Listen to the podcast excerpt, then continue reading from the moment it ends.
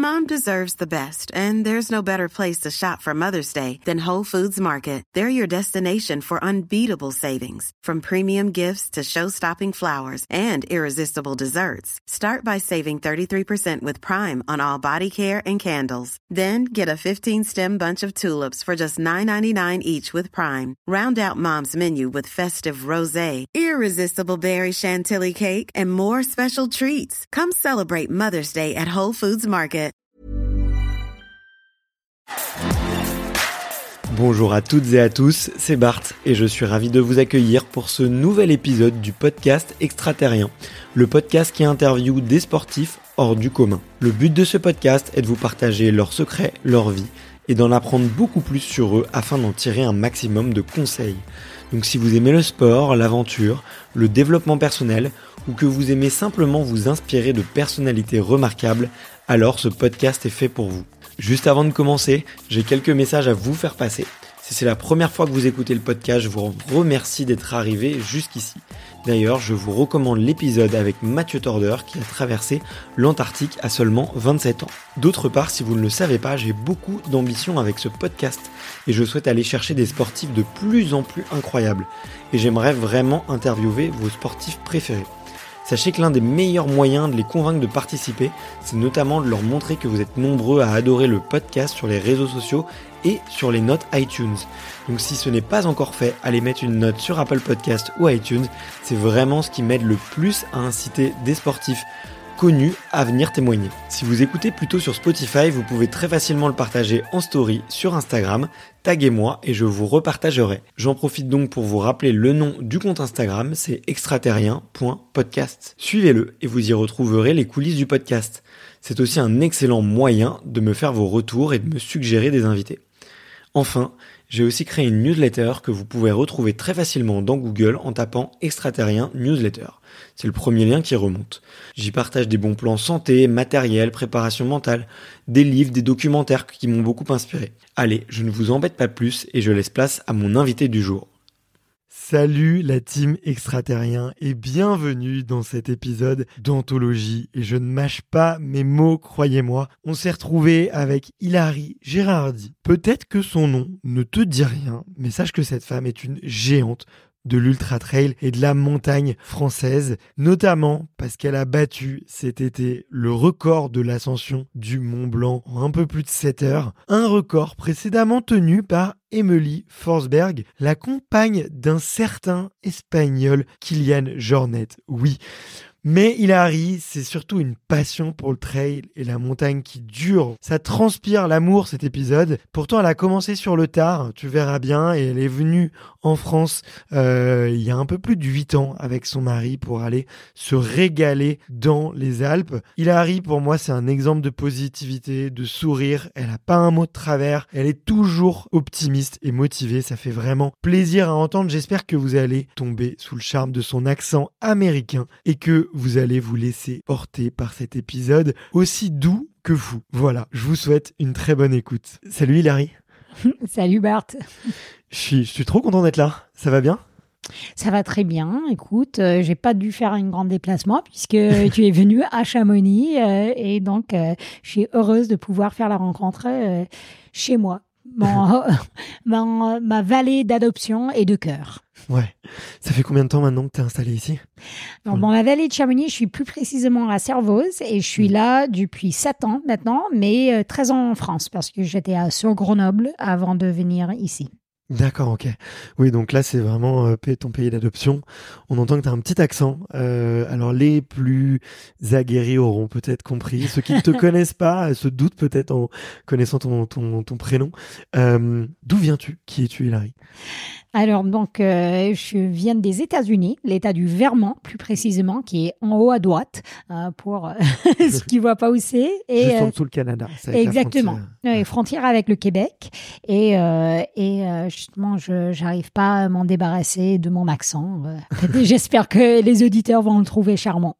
Mais tu sais quoi J'ai une réflexion sur ça. Moi, je trouve, j'ai j'aime encore plus les voix avec des accents. Et je me lasse des voix sans accent. Quand je vais au Québec, je rigole, mais comme pas possible, parce que je trouve que cet accent sent la joie et sent la bonne humeur. Quand je vais en Belgique aussi, quand je vais dans le sud de la France aussi, j'adore les accents. Et du coup, quand je parle anglais, je garde mon accent français. It's very good that you're doing this. eh? Maybe not at this point, but I can't. I um, I can speak like this if you want. We could do the interview uh, in English. Ok, why not? Let's go. Euh, une prochaine fois, on commence à faire des, des interviews en anglais, mais euh, une prochaine fois peut-être. Euh, J'aime bien demander aux invités pour commencer, tu vois, connecter un peu avec l'enfance, savoir un peu qui tu étais plus jeune. J'aime bien demander quels étaient tes premiers souvenirs de sport. Quand- comment est-ce que tu as, as découvert la nature? Comment est-ce que tu as découvert la montagne? Alors, euh, bah, je me suis préparée quand même un tout petit peu euh, et j'ai réfléchi à ce sujet avant, avant de venir euh, te voir. Et, et c'est drôle parce que moi, je pense que mes Enfin, les premiers souvenirs de sport n'étaient pas en nature et c'est pas forcément des super souvenirs. Moi, je, ma mère, je sais qu'elle m'a mis dans un cours de ballet quand j'avais trois ans, je crois, et euh, je sais que j'étais la fille ingérable. J'avais trop d'énergie et j'arrivais pas à me poser pour faire euh, ce qu'il fallait faire. Donc, euh, je sais que ça, c'était pas pour moi. Après, j'ai aussi un souvenir de jouer. à- à- Alors, en anglais, c'est T-ball, c'est avant baseball euh, quand on est tout jeune.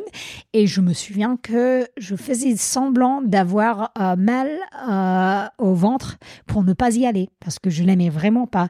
Et c'est assez drôle maintenant de penser à, au fait que, enfin, le début du sport pour moi, c'était pas, pas les meilleurs souvenirs.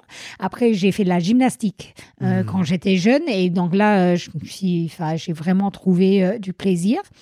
Après, j'ai aussi des souvenirs de mon enfance euh, de la nature et étant dehors. Et ça c'est vraiment euh, que des, des bons souvenirs je dirais parce que donc je viens enfin mes parents ils habitent en campagne et euh, c'était vraiment euh, enfin dans la forêt euh, et, et donc euh, j'ai des souvenirs grimpant des arbres construisant des, des abris dans la forêt et tout ça. Et ça c'est vraiment enfin des bons souvenirs. Et donc je pense que j'ai cette chance d'avoir euh, pu euh, combiner le sport avec la nature euh, et c'est là où je, enfin, je trouve le plus de plaisir. Ok, je peux comprendre. Euh, et à quel, à quel moment tu commences à courir en nature?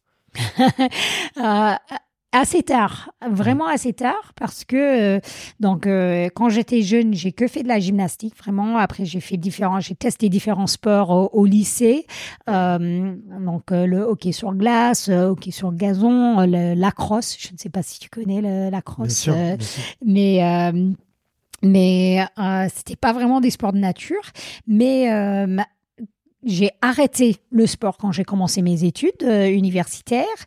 Euh, j'avais fait 13 ans de gymnastique, j'avais besoin de d'arrêter ça un peu.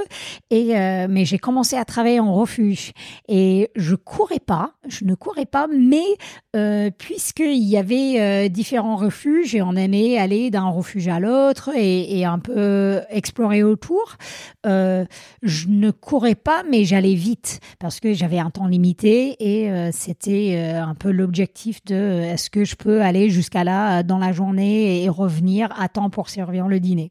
Donc, euh, j'aurais pas appelé ça la course, Mhm. mais bah, déjà, je trouve qu'en trail, quand on appelle ça la course, c'est pas toujours le cas. Euh, souvent en marche, souvent c'est la rand- randonnée rapide. Et donc, euh, j'ai commencé ça vraiment euh, quand j'étais à l'université. Ok, d'accord. Euh, Qu'est-ce qui t'a amené à travailler dans un refuge? C'est quand même pas anodin, tu vois. C'est un, un job. euh, alors, ça pourrait être considéré comme un job d'été euh, ou un job de saisonnier, tu vois, comme on dit en France. Euh, mais tout le monde n'est pas attiré par ça. Il y en a qui sont peut-être plus faciles ou plus euh, bah, relax, tu vois. Euh, Qu'est-ce qui t'a attiré, toi, vers les refuges? Il y avait un jour quand j'ai fait une randonnée avec mes parents, euh, et mes parents, je dois dire, je ne viens pas d'une famille très sportive non plus. Ma, ma mère n'a jamais aimé la compétition, elle en fait pas du tout. Mon père, euh, il fait pas du sport euh, proprement dit vraiment, euh, mais il est, on est souvent dehors et lui, par exemple, il coupe du bois euh, pour la maison, donc il est assez costaud, mais euh, c'est Mm. pas du sport. Euh, mon frère non plus. Mais euh, on faisait une randonnée et on passait par un de ces refuges et je me souviens que j'ai vu des jeunes qui travaillaient dans le refuge. Je trouvais que c'était un endroit magnifique et je me souviens que je, m'étais dit mais comment on fait pour travailler là? C'est tellement cool euh, et je l'avais un peu oublié et après pendant les études, enfin je me suis rendu compte que bah, je pourrais aussi candidater et peut-être avoir une poste dans un refuge. Après, les refuges chez nous sont un peu différents parce que euh, c'est tout est géré par le club alpin euh, Mm. et ce n'est pas des gardiens de refuge qui gagnent leur vie à faire ça, c'est que des membres de jeunes qui travaillent ensemble. Donc c'est très très fun. Il n'y a jamais le, enfin le petit déj à 2 heures du matin pour les alpinistes. C'est tout le monde mange à 7 heures du matin et, euh, et donc c'est un peu plus cool, on va dire, par rapport à ce qu'on peut trouver. Le, le travail de gardien de refuge dans les Alpes est souvent vraiment très dur. Ah ouais? Euh, tu as, tu l'as fait un peu? Non, mais je vois les gardiens de refuge. euh, J'ai eu, euh, bah, ce printemps, on en parlera, mais j'ai passé beaucoup de temps en montagne. J'ai passé beaucoup de nuits en refuge et, euh, et je vois que enfin, une saison de gardiennage est vraiment éprouvant. Il y a, Qu'est-ce qui est dur euh, je crois qu'il y a beaucoup de choses, euh, mais euh, le fait que, enfin, ils n'ont jamais une nuit, euh, une vraie nuit de sommeil. euh, ils vont servir euh, le repas de soir. Après, ils font, euh, enfin, ils règlent toutes les, les nuitées et les demi-pensions.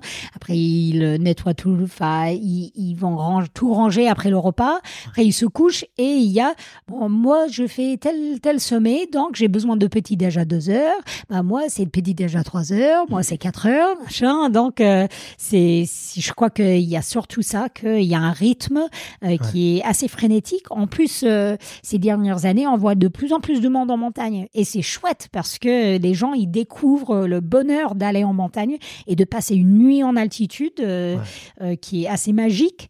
Mais ça veut dire que souvent les refuges sont complets. Et donc, euh, quand tu as un refuge avec, euh, enfin, je sais pas, 70 places et tu fais à manger euh, et à manger le midi, euh, euh, c'est beaucoup, beaucoup de travail. Ouais, c'est vrai, t'as, raison. Donc, j'admire les gardiens de refuge et je comprends quand en fin de saison, euh, ils peuvent être un peu courts parce qu'ils sont fatigués, Et qu'ils ont vu beaucoup d'uluberlus parisiens descendre les voir. par exemple. Euh, ok, ben en tout cas, tu fais bien de, de passer le message, de les remercier, de les encourager. Euh, je sais qu'il y en a quelques-uns qui écoutent le podcast, donc euh, en plus avec ta venue, je suis sûr qu'il y en a plusieurs par ici qui, qui, qui sont là. Et puis si ben, justement vous allez dormir en refuge, faites, soyez polis, soyez courtois, soyez super sympa parce que effectivement se lever à 2 heures du matin tous les jours, c'est pas facile. C'est vraiment, c'est vraiment compliqué. On peut toujours amener des petits cadeaux aux gardiens aussi. Ils apprécient, surtout euh, si c'est en haute altitude, ils n'ont pas accès euh, aux fruits de saison, par exemple. Euh, si on, on- on a la forme pour se permettre de prendre euh, quelques grammes de plus, les cadeaux seront bienvenus. Moi, j'ai trouvé. C'est quoi les bons cadeaux? Attends, du coup tu nous as dit des fruits. Est-ce que, je sais pas, il peut y avoir euh, des cadeaux un peu fun? Euh, bah, moi, euh, donc, j'aimais bien quand je m'entraînais ce printemps. J'allais souvent au refuge des Cosmiques, qui est en haut de l'aiguille de midi. Donc, pour moi, c'était très peu de distance. Et euh, j'aimais bien amener aux, aux gardiens, enfin, aux gardiens là, euh, par exemple, quand les fraises étaient, euh, enfin, il y avait des fraises au supermarché. Donc, j'amenais des fraises, enfin, du bon chocolat, chocolat, et des fois même, juste si c'est très éloigné, il n'y a pas beaucoup de, de ravitaillement de refuge, enfin, d'amener, enfin, une journal, tu vois, pour qu'ils puissent avoir quelque chose à, à lire. Ils peuvent écouter la radio, mais de de- d'amener des trucs euh, que tu peux pas avoir quand tu es en bas de vallée, enfin, en haut de montagne, mais tu as facilement en bas de vallée. Ok, bah écoute, c'est prévu. La prochaine fois que je monte, je prends un bon bouquin et euh, une bonne tablette de chocolat. ça fait, ça fera toujours plaisir. Euh, ok, et euh, donc tu es, tu es étudiante, euh, tu fais tes premiers, euh, tes premiers, on va dire tes, tes premières grosses randonnées, tes premiers trails. À quoi elle ressemble euh, la montagne dans le dans le Vermont Tu vois, euh, est-ce que euh, alors là on est à Chamonix, on est au pied du Mont Blanc. Moi je connais très bien les Alpes comme que comme je te l'ai dit. j'ai fait un petit peu aussi les Pyrénées. J'ai fait d'autres montagnes. j'ai fait des montagnes en Afrique aussi au Cameroun. J'en ai fait j'ai fait les Grands Lacs au Canada, donc je vois un petit peu ce type de de décor. Mais à quoi ça ressemblait par chez toi? Comment tu la décrirais cette montagne? Je pense que déjà, euh, enfin, il faut se rappeler que le Vermont, c'est un mot qui vient du français. C'est les montagnes vertes. donc euh, là, ça donne déjà une petite idée. Euh, et c'est donc dans le Vermont et dans le New Hampshire, en l'occurrence où il y avait les refuges, ça fait partie de, de, la chaîne des Appalaches, mmh. qui est une chaîne de montagne qui est très très très vieille. Et donc peut-être il y a, enfin, plusieurs, je ne sais pas, 25 millions d'années, ça ressemblait aux Alpes, mais maintenant c'est beaucoup plus arrondi. Enfin, le, le substrat, c'est en granit. Euh, donc, on a de la roche euh, qui est cristalline, très dure, on voit du quartz, tout ça. Mais après, il y a des arbres. Il y a beaucoup, beaucoup mm. d'arbres. Comme ici aussi, on voit que euh, en bas de vallée, on va avoir enfin, des arbres comme des érables ou des mm. êtres, des fouilleux. Fouilles. j'arrive. Les feuillus. Les feuillus. Et après, il y a des conifères de plus en plus qu'on monte parce que les, enfin, c'est Enfin, les conditions de vie sont un peu plus rudes. Euh, et ce qui est un peu différent. Donc, euh, il y a ces sommets arrondis et souvent les arbres vont jusqu'au sommet, mais les arbres deviennent de plus en plus petits euh, parce que c'est très, les conditions sont très rudes. On peut avoir du vent euh, soutenu très très fort, comme au Québec, on a des températures très très froides et donc les arbres poussent très vite, très lentement et donc on peut avoir une arbre qui mesure un mètre mais qui a 100 ans. C'est dingue. Oui, c'est vraiment un décor différent.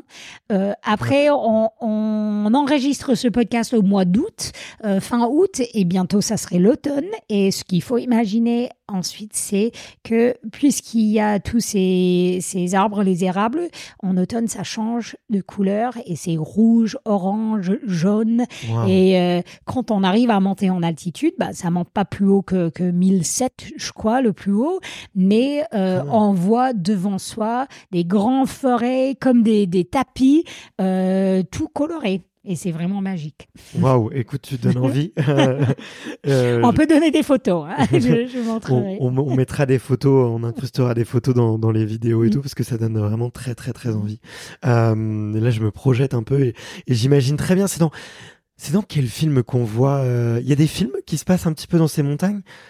Euh... C'est sûr que oui, mais je ne saurais pas en nommer tout de suite. Euh, je me demande s'il n'y a pas Into the Wild à un moment où s'il y va pas un hmm. peu. Il est plutôt à l'ouest. Oui, lui, il est en Alaska. Il est plutôt en Alaska. Euh, euh... Si j'en trouve, j'utiliserai. voilà, mais mais écoute, je, je, vais retrouver quelques photos et comme ça je pourrais. Souvent dans les séries, par contre, il y a, euh, dans Friends par exemple, hmm. euh, c'est les vacances quand on part de New York ou de Boston en vacances de ski par exemple, tu montes dans le Vermont. C'est le coin pour le ski euh, dans le nord-est. Euh, vraiment, il y a beaucoup de ski. Ça produit aussi des très bons skieurs euh, comme euh, Body Miller ou Miller, Michaela Schifrin. Elle vient de Colorado, mais elle est venue faire sport-études dans le Vermont. parce que en fait, on n'a pas on a de la neige et il fait froid, mais c'est pas la poudreuse. Ça fait, si tes auditeurs, s'il y a des skieurs, en fait, euh, il y a, enfin, souvent les pistes sont raides et quasiment tout en glace. Donc, euh, ça fait pas rêver pour le skieur amateur, mais pour le skieur alpin qui veut aller vite et, vraiment maîtriser euh, la technique, c'est un lieu qui est très, très connu pour ça. Ok. Bah écoute, merci beaucoup de nous plonger avec toi dans cette culture sportive et euh, moi j'adore ça en tout cas. Tu vas comprendre les lieux, comment est-ce que les régions se, se, se façonnent, mais du coup il y a quelque chose que je comprends pas du tout, c'est comment est-ce que dans un décor aussi idéal, euh, comment est-ce qu'il arrive euh, en est venu à s'exiler en France? Alors c'est une histoire d'amour. Ah, il, y a, mm. toujours l'amour qui se cache derrière. oui, oui, oui. Ah, donc, euh, mon copain à l'époque, qui est maintenant mon mari, euh, il avait fait euh, un semestre à Grenoble, en France, et il m'avait proposé, après nos études, nous, on s'était rencontrés à l'université aux US, et lui, il est tombé amoureux des Alpes. Vraiment, c'était, il avait rapidement rencontré des gens pour aller en montagne et quand, même quand il était jeune, euh, il avait trouvé des très bonnes amies qui l'ont amené à skier le Mont Blanc à 17 ans, à, à faire des raids à ski dans les écrins. Donc lui, il était fou amoureux des Alpes. Et donc après nos études, il m'a proposé de venir avec lui. Et je pensais, bah, je peux skier l'hiver et après je vais rentrer parce que je parlais pas français à l'époque. Euh, mmh. et je, mais je ne savais pas trop ce que j'avais envie de faire. Donc j'ai dit bon, pourquoi pas. Euh, je, t'aime toi, donc euh, je vais, je vais avec toi en France. Et bon, c'était il y a 13 ans maintenant. Mm. Donc, euh, même si c'était une histoire, histoire d'amour entre nous deux qui nous a fait venir, après, ça a été une histoire d'amour avec euh, les Alpes, que mm. qu'on a voulu vraiment euh, rester. À chaque fois qu'on devait renouveler nos visas, on se posait la question est-ce qu'on a envie d'y être? Et on s'était dit toujours, euh, bah, il y a plein de choses à découvrir encore. On n'a pas tout découvert, donc il faut rester encore un an. et bon, on y est toujours parce que on va jamais arriver au bout, quoi. ah bah ça, c'est sûr qu'il y a de quoi faire. Il y a de quoi faire si vous voulez découvrir chacune des arêtes et chaque versant et chaque face. Euh, vous avez, euh, vous n'allez pas vous ennuyer, c'est sûr. c'est quoi vos, vos coins favoris, du coup? Ouh, ça c'est une très bonne question. Euh, souvent, à, vrai dire, souvent mon coin préféré ou favori, c'est l'endroit où je suis. et, euh, et c'est parce que euh, enfin j'arrive à, à, trouver à passer des super moments un peu de partout après comme on a vécu six ans à, à Grenoble. Euh, on a vraiment passé beaucoup de temps dans, dans les écrins, dans le dans mmh. et euh, c'était enfin un temps très très formateur pour moi.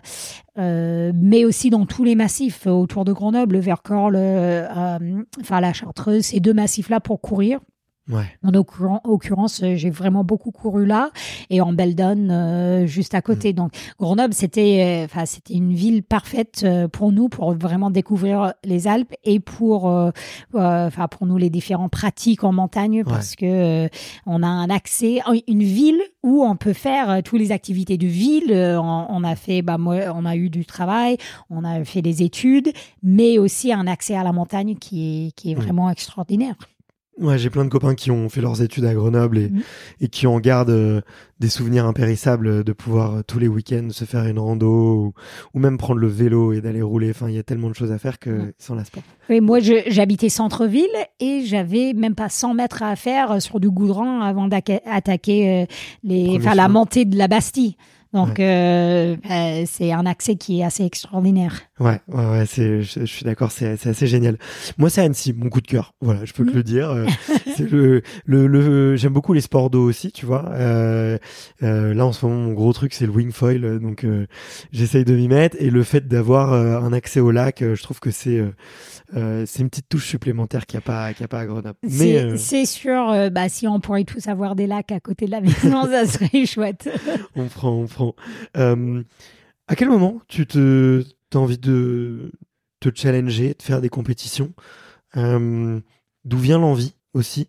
Tu vois, quand on n'avait pas spécialement l'esprit de compétition quand on était plus jeune, quand il n'y a pas forcément une grosse culture sportive, quel est le déclic pour si pour prendre un dossard et se lancer sur une, une ligne de départ le premier trail, le vrai premier trail que j'ai fait, en fait, c'était aux États-Unis. C'était mon mari euh, qui euh, qui l'avait fait plusieurs fois et il m'a dit, euh, bah tiens, viens, on va s'inscrire à faire ce trail. Et je l'ai fait. Et donc, je réponds à ta question, à ta question déjà en te donnant un moment quand j'ai pas eu ce déclic, parce que j'ai fait le trail. C'était très bien passé, je l'ai gagné, euh, c'était c'était chouette, mais je disais bon, ok, j'ai coché trail, euh, c'est c'est bon. et donc c'était j'étais pas du tout mordu euh, enfin de la compétition du trail à ce moment-là. Je pensais que enfin c'était fait. Après c'était plusieurs années plus tard après être installé euh, en France. Et, euh, et j'ai décidé de, de revenir au, enfin, au trail. Et c'était euh, enfin suite à un accident que j'ai eu euh, en montagne euh, ici en fait dans le massif du Mont Blanc. Un accident à ski où j'ai un problème de matériel une fixation qui a déclenché et j'ai fait une grosse grosse chute qui bah, heureusement vraiment euh, bien fini parce que euh, j'étais sortie euh, sans enfin sans, sans grande blessure et tout ça. Mais ça m'a pas mal secoué aussi mentalement. Tu t'es fait peur. Oui je me suis fait très très peur. Donc bah, pour faire court on, on, tirait une rappel dans un couloir ici dans le dans le massif du Mont Blanc un couloir à 50 degrés et j'ai fait deux virages et la fixation a déclenché et j'ai fait 450 mètres de, de, chute dans le couloir et j'ai terminé dans une crevasse. Euh, heureusement, c'est un peu bizarre de le dire. Heureusement, je suis tombée dans une crevasse, mais euh, ça a stoppé la chute. Hmm. Et euh, sinon, c'était allé continuer encore loin. Oui, oui, on avait, on n'était pas arrivé jusqu'en bas de la pente. Hmm. Donc c'était la remake et, euh, et du coup, euh, ça m'a vraiment secoué. Euh, j'avais vraiment besoin de faire autre chose, de, de, me reconnecter à mmh. la montagne, mais sans prendre des risques, autant de risques.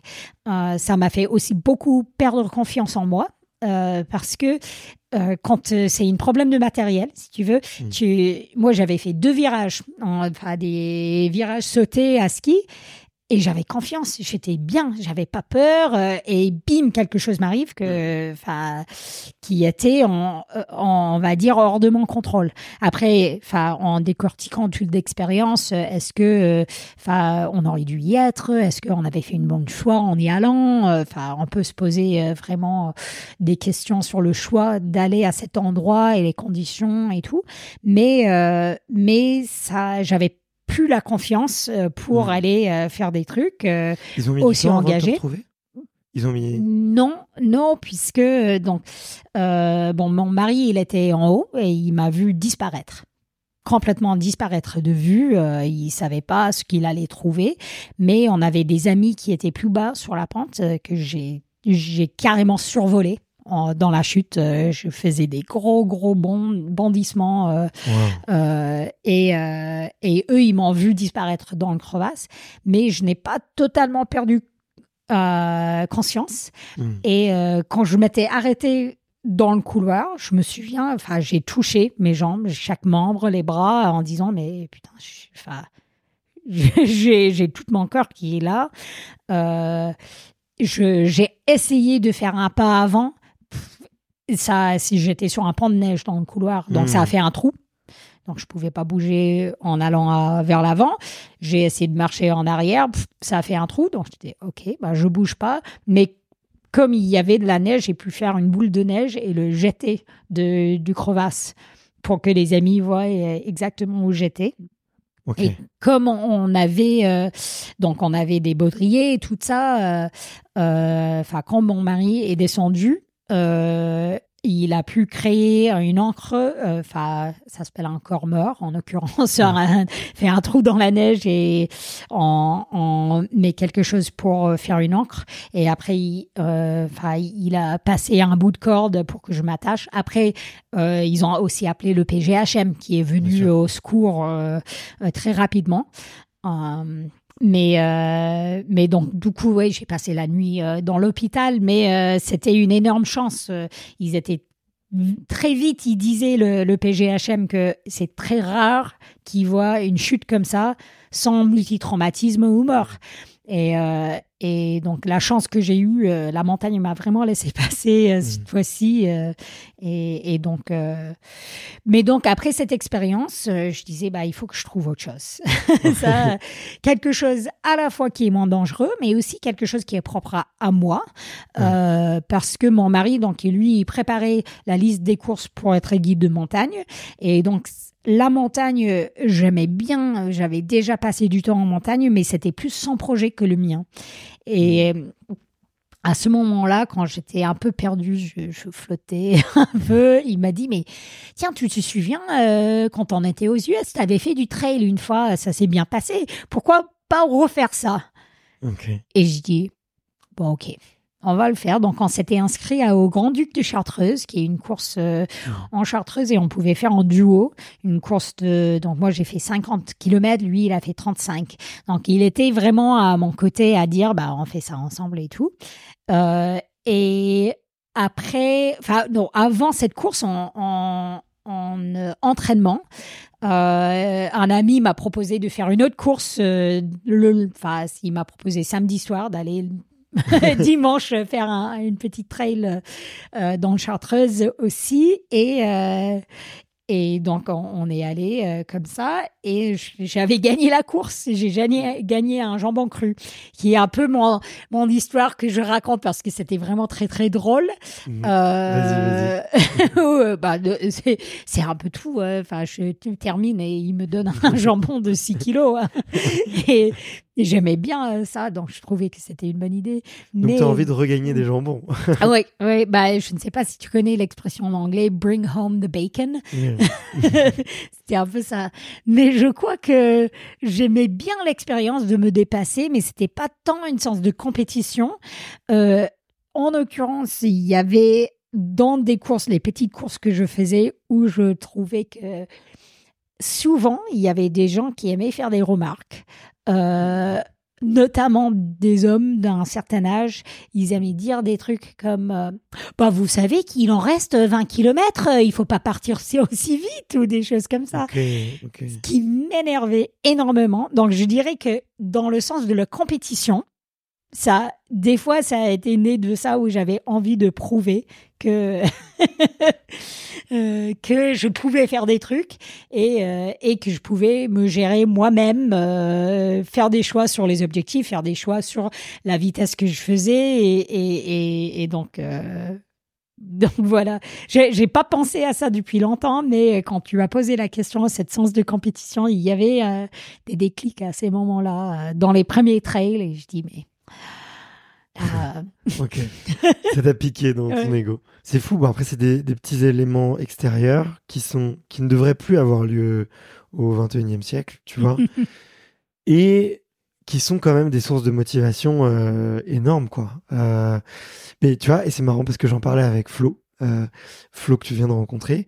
Flo, elle est, on dirait pas comme ça, mais elle essaye de rentrer en équipe de France d'alpinisme. Donc, tu vois, elle fait de l'escalade sur en voie de glace et tout. Et, euh, et, un jour, elle est tombée ouais, sur un entraîneur masculin qui lui a dit euh, Waouh, t'es pas du tout assez forte pour euh, faire de l'escalade. les filles, elles sont plus puissantes que toi, machin. Regarde, regarde, tu vois, il faut que tu sois plus fort que ces mecs-là, tu vois, par exemple. Et eux, et, euh, Flo, elle est très très féministe et euh, c'est bien parce qu'elle me, reprend, elle me, quand je fais des bêtises et tout, elle participe à mon éducation. Euh, mais je vois à quel point, tu vois, ça la motive encore plus, tu vois, dans à, aller de l'avant, à se dépasser et à se dire ok, I can do it, tu vois. Et j'en parlais avec elle et je lui disais à la fois c'est triste, mais en même temps, quand je vois l'énergie que ça crée en toi, moi je suis ton, on est, on est meilleurs amis, tu vois. Euh, euh, j'ai envie de lui dire, euh, mais en même temps, ça, ça te transforme, quoi. Ça, ça te permet de faire des choses que peut-être tu n'aurais pas fait sans. Je, tel que je te connais, parce que tu as besoin, tu as un peu d'orgueil, tu vois. Et toutes, toutes, les, toutes les femmes ou tous les hommes ne fonctionnent pas à l'orgueil, mais chez certains, chez certaines, ça marche. Euh, oui, non, je pense que tu as, tout à fait raison. Que, pour moi, ça a marché des fois. Euh, en plus, parce que j'étais en train de un peu établir euh, où c'était enfin mon lieu à, moi, ma pratique à moi. et donc, c'était, j'ai eu ces remarques vraiment au bon moment. Et, peut-être Flo aussi. Après, je crois que c'est sûr et certain que tout le monde fonctionne pas comme ça. Et je dirais que pour le plupart des femmes au moins, ça a l'effet inverse. Hmm. Et, euh, et, donc, moi, ça m'a, ça m'a jamais, enfin, ça me gêne, mais euh, ça, ça peut me motiver aussi. Mais je crois que euh, ça, ça freine beaucoup, beaucoup de monde aussi. Hmm. ouais. Non, non, mais j'ai. Surtout si on a, si on se pose la question, si on doit être là ou dans ce milieu ou pas. Si on a déjà assez de confiance pour dire euh, oui, oui, j'ai le droit d'y être, oui, j'y suis à Mm. ma place, ça peut motiver. Mais si on est toujours un peu dans le stade de est-ce que euh, je suis légitime pour être là? Je ne sais pas. C'est à ce moment-là euh, où ça, ces, ces critiques euh, peuvent vraiment faire du mal. Ouais, je suis Ouais. d'accord.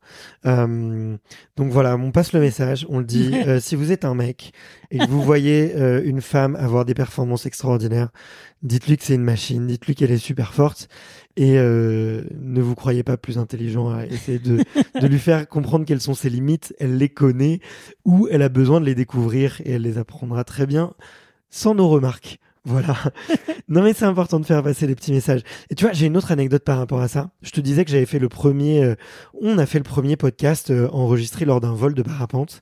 Et j'étais avec Laurie Genovese. Laurie Genovese, elle est quand même deux fois championne du monde de parapente. C'est, c'est pas rien, tu vois. Et on était en train de naviguer au-dessus d'Annecy. Et il y avait beaucoup, beaucoup de parapentes autour de nous. Et à un moment, il y a un type euh, qui s'est permis de lui dire, tu vois, avec une, un, euh, je sais plus trop ce qu'il a dit, mais il a dit où est-ce que tu as eu ton diplôme, tu vois? Et elle était là. euh, euh, alors écoute, je sais pas- et tu vois et ça se voyait, c'était le genre de monsieur un peu âgé euh, que t'as pas trop envie de rencontrer, tu vois. Et même avec moi, j'ai plus envie d'aller dîner avec ces gens-là. Bon, petit aparté. Hiring for your small business? If you're not looking for professionals on LinkedIn, you're looking in the wrong place. That's like looking for your car keys in a fish tank.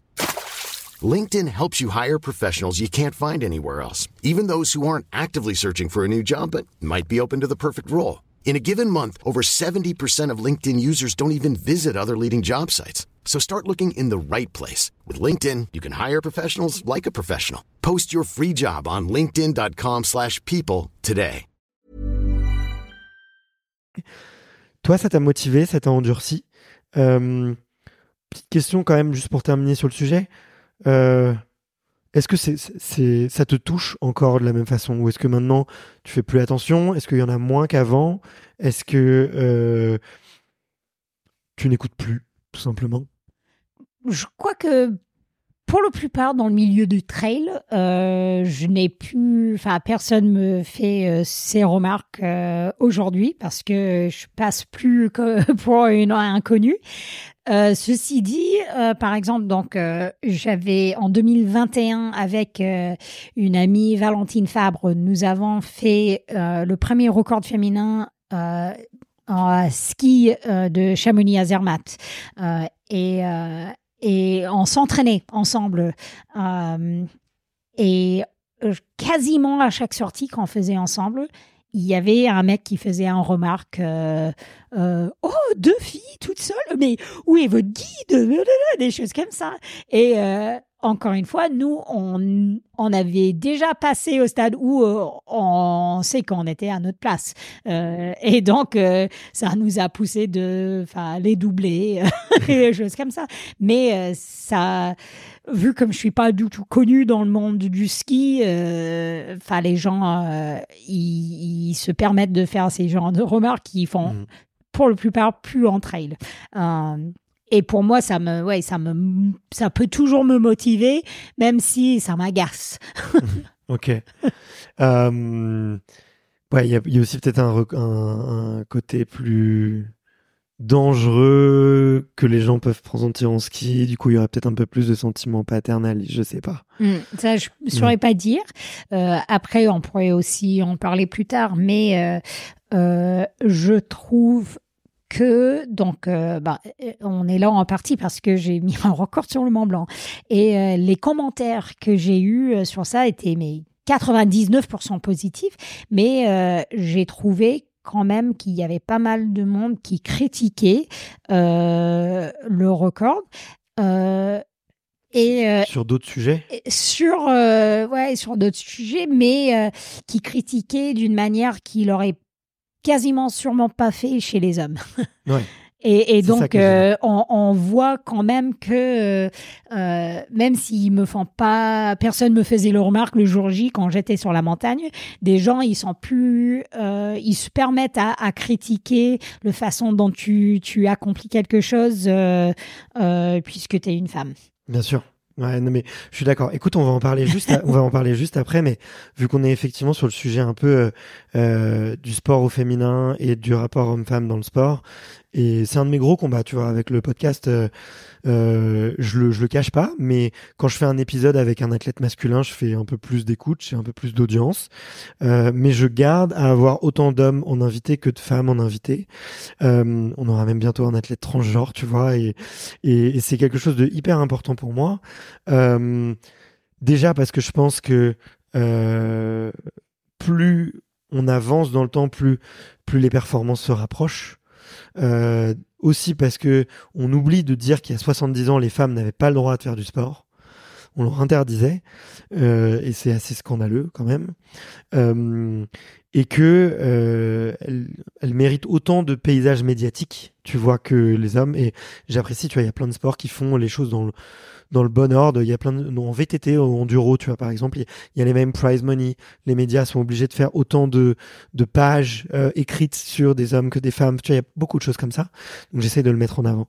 Euh, mais le dernier truc qui m'a choqué, est-ce que forcément tu as entendu parler de Kirsten, la- l'alpiniste norvégienne, euh, qui a battu le record des, des 14 sommets? J'ai fait un post sur LinkedIn dessus, qui a été est sur, elle, sur son record, qui a été vu plus- par plus d'un million de personnes. Il y a eu euh, deux ou trois mille commentaires et tout.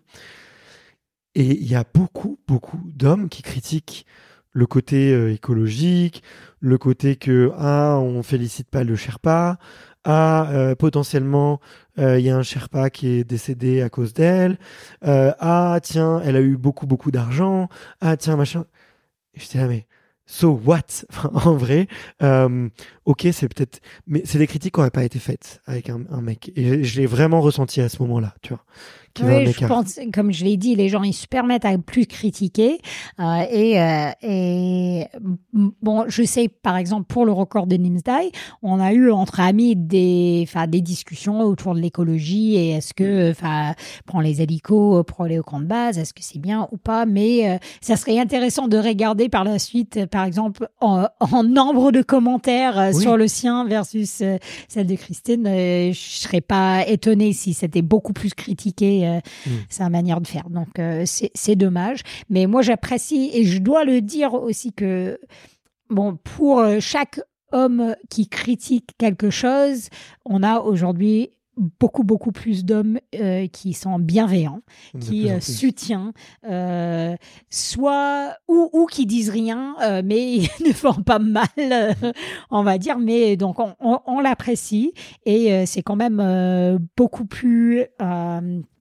Enfin, de plus en plus euh, normal de avoir euh, du soutien très très fort euh, des mecs quand on fait des, des projets et ça je suis reconnaissante de ça mais je crois qu'il est effectivement très important d'avoir cette représentation dans les médias, par exemple, qui est enfin aussi important chez les femmes que chez les hommes.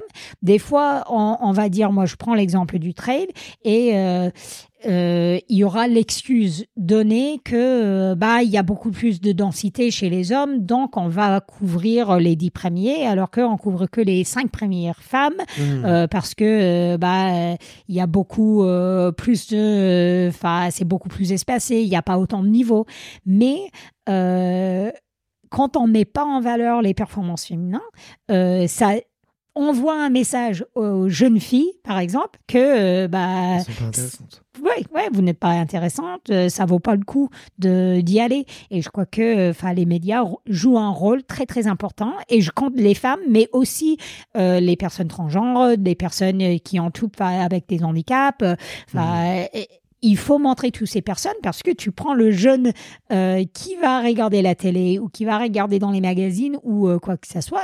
S'ils se voient pas, souvent ils y vont pas. Et donc euh, c'est à nous de montrer euh, que tout le monde peut participer à tous ces sports euh, pour Mhm. inspirer la prochaine génération. Ouais, mais je suis, je suis hyper d'accord avec toi et c'est pour ça que nous, ça fait partie de notre mission chez Extraterrien, c'est que c'est un cercle vertueux pour tout le monde. Si effectivement un média fait autant de contenu sur les femmes, plus de femmes vont s'inscrire dans les événements, dans, dans les clubs. Plus tard, il y aura un meilleur niveau, tu vois, au niveau euh, euh, euh, sur la sur la scène sur la scène du haut niveau. Et, en fait, ça tire tout le monde vers le haut. Et à l'origine de ça, effectivement, il y a beaucoup les médias. Alors on vit dans un monde où maintenant il y a les réseaux sociaux et chacun peut communiquer. Et ça, c'est quand même une très belle chose, heureusement, je trouve, pour faire grandir effectivement et compenser le manque de représentation médiatique de certains médias un peu traditionnels. Mais en tout cas, pour moi, c'est l'effort doit venir euh, majoritairement des médias et des organisateurs des événements qui doivent pousser les, les médias aussi à le faire. Euh, parce que euh, des fois, ils se cachent un petit peu, je trouve, euh, vu que ça les arrange pas trop. Tu vois, typiquement, ce qui est arrivé avec Clarisse Kremer, tu as entendu la, la navigatrice, euh, tu vois, qui a été disqualifiée du Vendée Globe et et il y a eu une communication comme quoi c'était son sponsor qui avait arrêté de la sponsoriser. La réalité, c'est que c'est l'événement du Vendée Globe qui a pas qu'aurait pu modifier son organisation pour que Clarisse Kremer, qui était en, enfin, qui a accouché d'un enfant et qui a pas pu participer pour à, à toutes les compétitions pour avoir des points, euh, lui donne une wild card et qu'elle participe, tu vois. Mhm. S'ils avaient fait ça, il y aurait pas eu de buzz, il y aurait pas eu de problème, tu vois. Donc, euh, euh, Bah, on a tous tout un, rôle à, à À tout jouer, jeu, ouais, justement. Et, euh, et on voit euh, déjà que ça, ça commence à venir. Des fois, je fais des courses où le niveau, enfin la densité de niveau chez les, les femmes est, est beaucoup plus élevée que chez les hommes. Et ça, c'est tellement chouette à voir euh, que ça peut, enfin, ça marche déjà. euh, et euh, avec les efforts qui ont déjà été faits, bah, ça, c'est vraiment, comme tu le dis, un cercle vertueux. Ouais. Rentrons un tout petit peu dans le vif du, du Mhm. sujet. Alors, c'est le 17 juin 2023. Tu te lances dans un record euh, qui, moi, m'a complètement scotché. Et puis, en plus, il y avait une certaine romance euh, émotionnelle à travers ça. Euh, où tu te lances consciemment euh, le record de, de l'ascension de l'aller-retour Aller-retour. aller-retour en partant de Chamonix, de l'église de Chamonix, jusqu'au sommet du Mont Blanc et de redescendre. Tout ça le plus vite possible, en courant, euh, sans oxygène. Sans oxygène. ouais. Vu qu'on parlait de, de Nimsdai et de, et de, et de Kirsten, euh, c'est mieux de, de préciser. Euh, et tu le fais en 7h25 minutes, je crois, environ? Mm, Tu me corriges. Non, 7h25 et je pense 18 secondes peut-être, mais je me souviens plus exactement euh, Wow. les secondes. Euh, si on commence par le... J'aimerais qu'on plonge un petit peu les auditeurs dans, dans ce record, mais euh, pour se plonger un petit peu avec toi dans, dans l'univers que tu as créé et l'univers dans lequel tu vas nous emmener euh, à présent, euh, d'où est venue cette idée de battre ce record? Il y, a, il y avait déjà un record masculin qui existait depuis longtemps, euh, enfin déjà depuis les années, euh, enfin même 80 et même avant, les gens essayaient de, de, de faire le Mont Blanc euh, plus rapidement possible. Le plus connu, c'est bien bien sûr euh, euh, Kylian Jornet euh, qui a mis le record euh, juste sous les 5 heures, je dois le dire, quand on regarde euh, depuis le bas, hein, c'est assez incroyable. Mais donc, euh, sa copine, Emily Forsberg, a, a fait le record euh, féminin, euh, assistée par Kylian euh, sur la partie... euh, enfin, la partie haute euh, en 2018 et, euh, et je crois que enfin j'avais vu ça j'avais fait quelques courses euh, les mêmes courses que Emily cette année-là et là hein, cette année-là pardon et mais c'était pas à ce moment-là j'ai dit waouh c'est chouette mais je pourrais pas imaginer à faire un truc comme ça Hmm. après, c'était vraiment en 2020, je crois, l'année du Covid, quand toutes les courses étaient annulées. Et euh, il y avait des athlètes qui avaient vraiment du mal à, avec euh, l'année 2020 parce qu'ils savaient plus Mhm. quoi faire. Euh, bah, il n'y a pas de compétition, il n'y a pas de, de trail. euh, Qu'est-ce que je fais faire? Et moi, je dirais que c'était plutôt l'inverse parce que c'était euh, un été de libre pour reconnecter avec la montagne, pour faire aussi beaucoup de montagne avec mon mari qui est maintenant guide de, de haute montagne, mais qui avait un peu moins de clients parce que Mhm. c'était l'année Covid. Et, euh, et en plus, euh, il y avait tous les remontées mécaniques qui étaient fermés. Hmm. Et donc, euh, pour aller en montagne, euh, il fallait aussi être endurant et en forme. Et donc, ça m'a permis de combiner euh, un peu ces compétences en, en endurance avec une reconnexion avec la montagne. Donc, on pouvait faire, par exemple, enfin, des grandes classiques d'escalade des aiguilles rouges, qui normalement, il y a euh, 5, 10, co- 10 cordées de, de grimpeurs sur chaque voie, sauf que en 2020, personne voulait se taper 1500 mètres de montée euh, avec leur sac d'escalade pour le faire. Donc, on avait ça, nous. Donc, j'ai commencé à refaire de la montagne et euh, il y avait un jour, euh, euh, quand je parlais avec euh, une amie, Mimi Kotka, qui est une coureuse que peut-être tu connais ou pas. Donc, elle est suédoise, elle habite dans la vallée de Chamonix et c'est une grande ultra-traileuse. Elle a déjà fait troisième de l'UTMB. Euh, et c'est une, une machine de guerre. Elle est très, très forte euh, et Elle aussi parle très français sympa. Elle parle vrai Un peu. Comme si, comme ça, pas aussi bien que toi. Ouais, ouais, non, non, pas encore aussi bien que moi. Donne-lui mais- des cours, donne-lui des cours. Comme ça, frère, on pourra l'inviter. mais euh, mais euh, on s'était rendu compte que elle, elle n'était jamais euh, allée au sommet du Mont Blanc et euh, qu'elle avait envie. Et donc, on a décidé. Moi, j'avais déjà fait le Mont Blanc euh, cette année-là par plusieurs it- itinéraires, plusieurs versants. Et j'ai dit, bah, si tu veux, on peut y aller ensemble. Et donc, on a fait la voie normale, on a fait le Mont Blanc à la journée. Et, euh, et c'était drôle parce que Mimi, elle est débutante. On avait déjà fait l'aiguille du tour ensemble pour s'entraîner. Moi, je pouvais voir un peu comment elle marchait et tout ça. Mais euh, on, on faisait ça ensemble et, euh, et il y avait, pendant cette journée, elle m'a dit, mais tiens, Hilary, j'ai vraiment l'impression que t'es bien, t'es dans un milieu qui, que tu aimes. tu n'as jamais voulu faire le record du Mont Blanc. Et, euh, et j'étais un peu, ah, j'ai jamais trop pensé à ça. Et elle, elle disait, ah oui, mais moi, je crois que ça serait chouette pour toi d'essayer et tu pourrais le faire peut-être avec une équipe 100% féminin. Euh, qui, euh, qui, qui n'avait, ça n'avait pas encore été le cas euh, parce que le seul, seul euh, tentative c'était celle d'Amélie, elle avait fait avec Kylian. Et donc euh, là, je disais ah ça c'est intéressant comme, Mm. comme idée. Donc c'était vraiment, elle a planté la, la graine euh, dans ma tête à ce moment-là, et après elle a con- continué, je dirais, à l'arroser parce que bah, on, on se voyait euh, assez régulièrement et elle disait alors t'as pensé à ça? Est-ce que tu vas tenter et tout Euh, Et donc, euh, ça, ça a vraiment euh, euh, fait naître cette idée dans ma tête. Euh, après, donc ça, c'était 2020.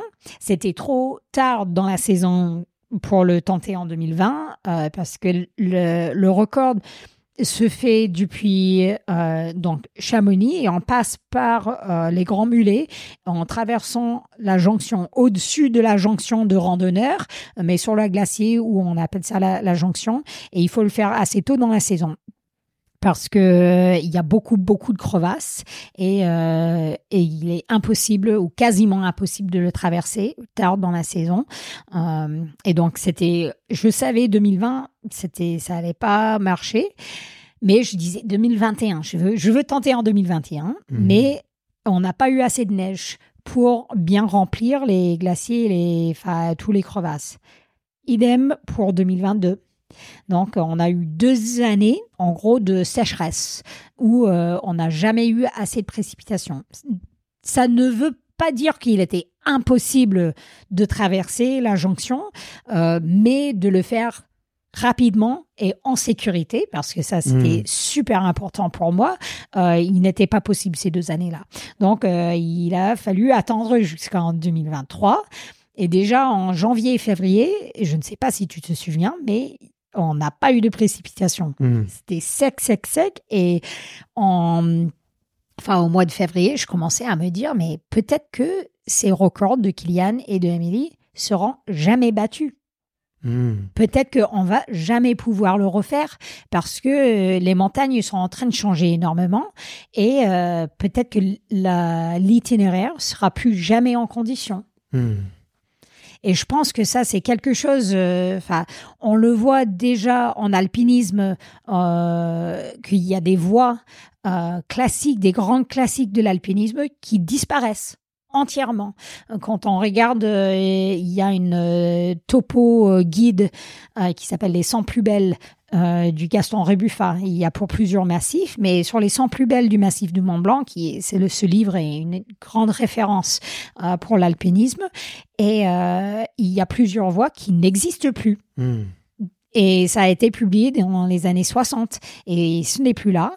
Il y a quasiment toutes les voies. Donc, je pense il y a au moins 90 voies qui ont été changées, Hmm. euh, modifiées de manière, euh, enfin, certains très significatives. Et un ou deux qui n'ont pas changé, mais sur 100. Donc euh, là, je me posais vraiment la question, est-ce que ça va être possible? Après, on a eu la chance cette année d'avoir un coup de froid et beaucoup de précipitations en mars, avril, mai, Ouais. Qui a rendu une tentative possible. Parce que du coup, il y a plus de précipitations, donc il y a plus de glace. Euh, la neige est plus compacte. Euh, Il y en a plus et du coup, les voies sont plus praticables, c'est ça? Pour, pour, les, pour les, les urbains, là, comme nous qui comprennent rien. Il n'y a pas de souci, en, en fait. Donc, il y a plusieurs choses euh, euh, sur quand on comprend euh, le changement des glaciers. Et je ne suis pas glaciologue, donc euh, il est possible que je vais pas dire les trucs aussi précisément que je le dois, mais mais en gros, il nous faut de la précipitation. Hmm. Et aussi des températures froides. Parce que, en fait, avec le changement climatique, ce qu'on voit en montagne plus généralement, tu le, tu le sais parce que tu as, pratiqué la montagne, mais quand on monte en altitude, il fait plus froid. Hmm. Euh, et quand il pleut en vallée, souvent il neige en montagne. Mais quand ça réchauffe, la limite pluie-neige, ce qu'on s'appelle souvent l'isotherme zéro degré, ça monte de plus en plus. Donc, au lieu d'avoir de la neige, on a de la pluie. Sur les glaciers. Après, donc ça, c'est une phé- phénomène et aussi le fait de ne pas avoir de la précipitation du tout. Euh, et en gros, les glaciers sont faits de neige qui Mm. tombe dans les zones d'accumulation en haute altitude et après se compactent avec le temps et, euh, et remplissent les crevasses, par exemple, et deviennent de la glace plus Mm. tard. Et, et un glacier, en fait, c'est pas figé. Euh, un glacier, c'est ça avance selon le glacier à une vitesse, euh, ça, ça dépend, euh, mais euh, ça descend, en, en fait, ça coule de- du haut de la montagne vers le bas. Et donc, euh, il faut avoir beaucoup de neige en haut. Hmm. Pour qu'une glacier soit en, en bonne condition, euh, il faut avoir beaucoup de, de neige en haut pour refaire du glacier, Hmm. pour que quand ça arrive en bas, enfin, c'est toujours de la glace. Ouais. Euh, je ne sais pas si je suis très claire, Si, mais c'est super euh, clair, c'est super clair. mais sur la jonction, par exemple, il faut vraiment avoir euh, une limite pluie. Il faut avoir de la précipitation et il faut avoir une limite pluie-neige qui est suffisamment bas pour remplir tous les crevasses, les bouchées, en Mm. gros, les bouchées de, de neige pour qu'on puisse les traverser. Et euh, Sinon, c'est extrêmement difficile. Ouais. oui, et la jonction, euh, cet endroit est relativement bas. Le glacier des Bossans, euh, où se trouve euh, cette, euh, ce passage, euh, c'est bas en altitude, et donc c'est une zone qui assez rapidement est impactée par une hausse de température. Si la température monte de- d'un degré, euh, la, l- la précipitation peut tomber en haut au lieu de neige et donc ça se remplit pas. La, le, enfin, la pluie ne remplit pas les crevasses. Ouais. ok. Euh, bon, écoute, c'est, c'est- Ouais. non, mais c'est, c'est hyper Petite clair. cours de glaciologie. euh. c'est hyper intéressant, c'est hyper intéressant et je sais que les, les auditeurs et les auditrices vont, vont adorer parce que euh, tu vois, c'est ce, avec ton expertise et toi ta connaissance de la montagne, ça a beaucoup de valeur et en plus tu l'expliques super bien.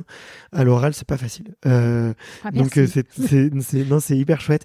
Mais du coup, on comprend bien l'intérêt que effectivement tous les ans le Mont, Blanc n'est pas praticable, que il va l'être de moins en moins, qu'il faut s'attendre à ce que dans quelques années les touristes ne pourront peut-être même plus du tout y aller euh, sans une grosse expérience et que euh, bah, c'est un fait euh, tout simplement, c'est euh, le réchauffement climatique et qu'on doit mettre en garde euh, les citoyens du monde effectivement sur sur ça et que les premiers à en pâtir généralement bah, c'est c'est qui aiment bien faire joujou dans la montagne et bien s'amuser. Mhm.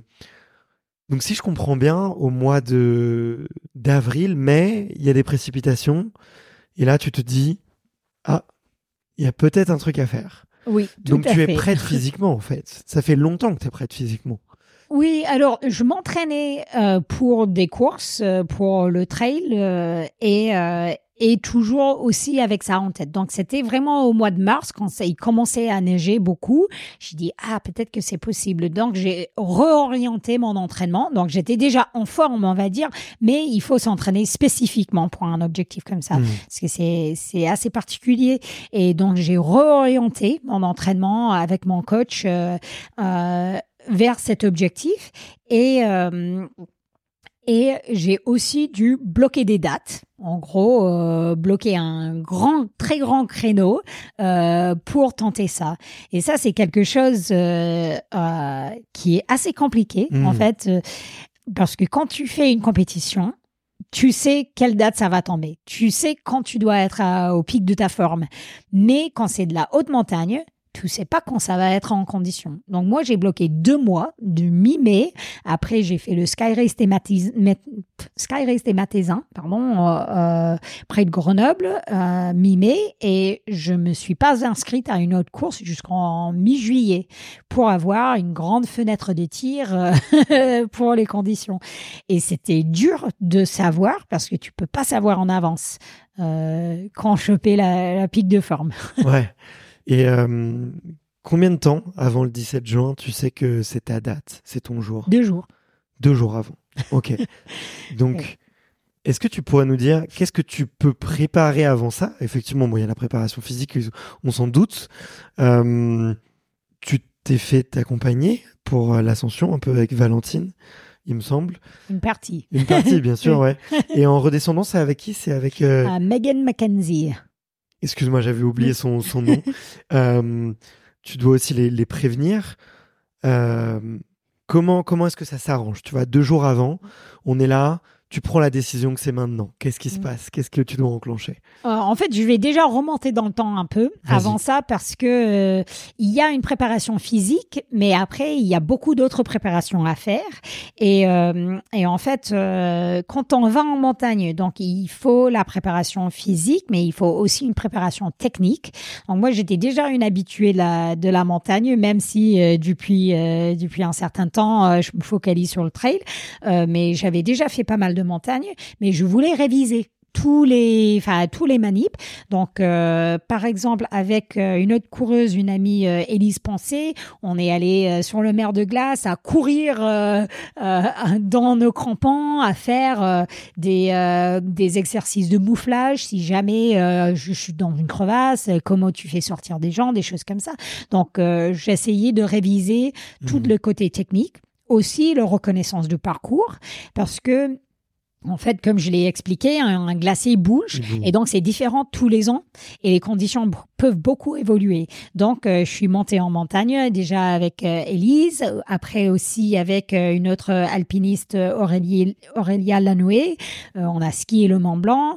Euh, je suis retournée avec mon mari. Euh, donc, j'étais beaucoup sur le parcours il faut aussi s'acclimater parce que même si tu passes relativement peu de temps au-dessus de 4000 mètres, Hmm. si tu veux le faire, euh, enfin, être aussi performant que possible, il faut être bien acclimaté, donc passer beaucoup de temps en altitude.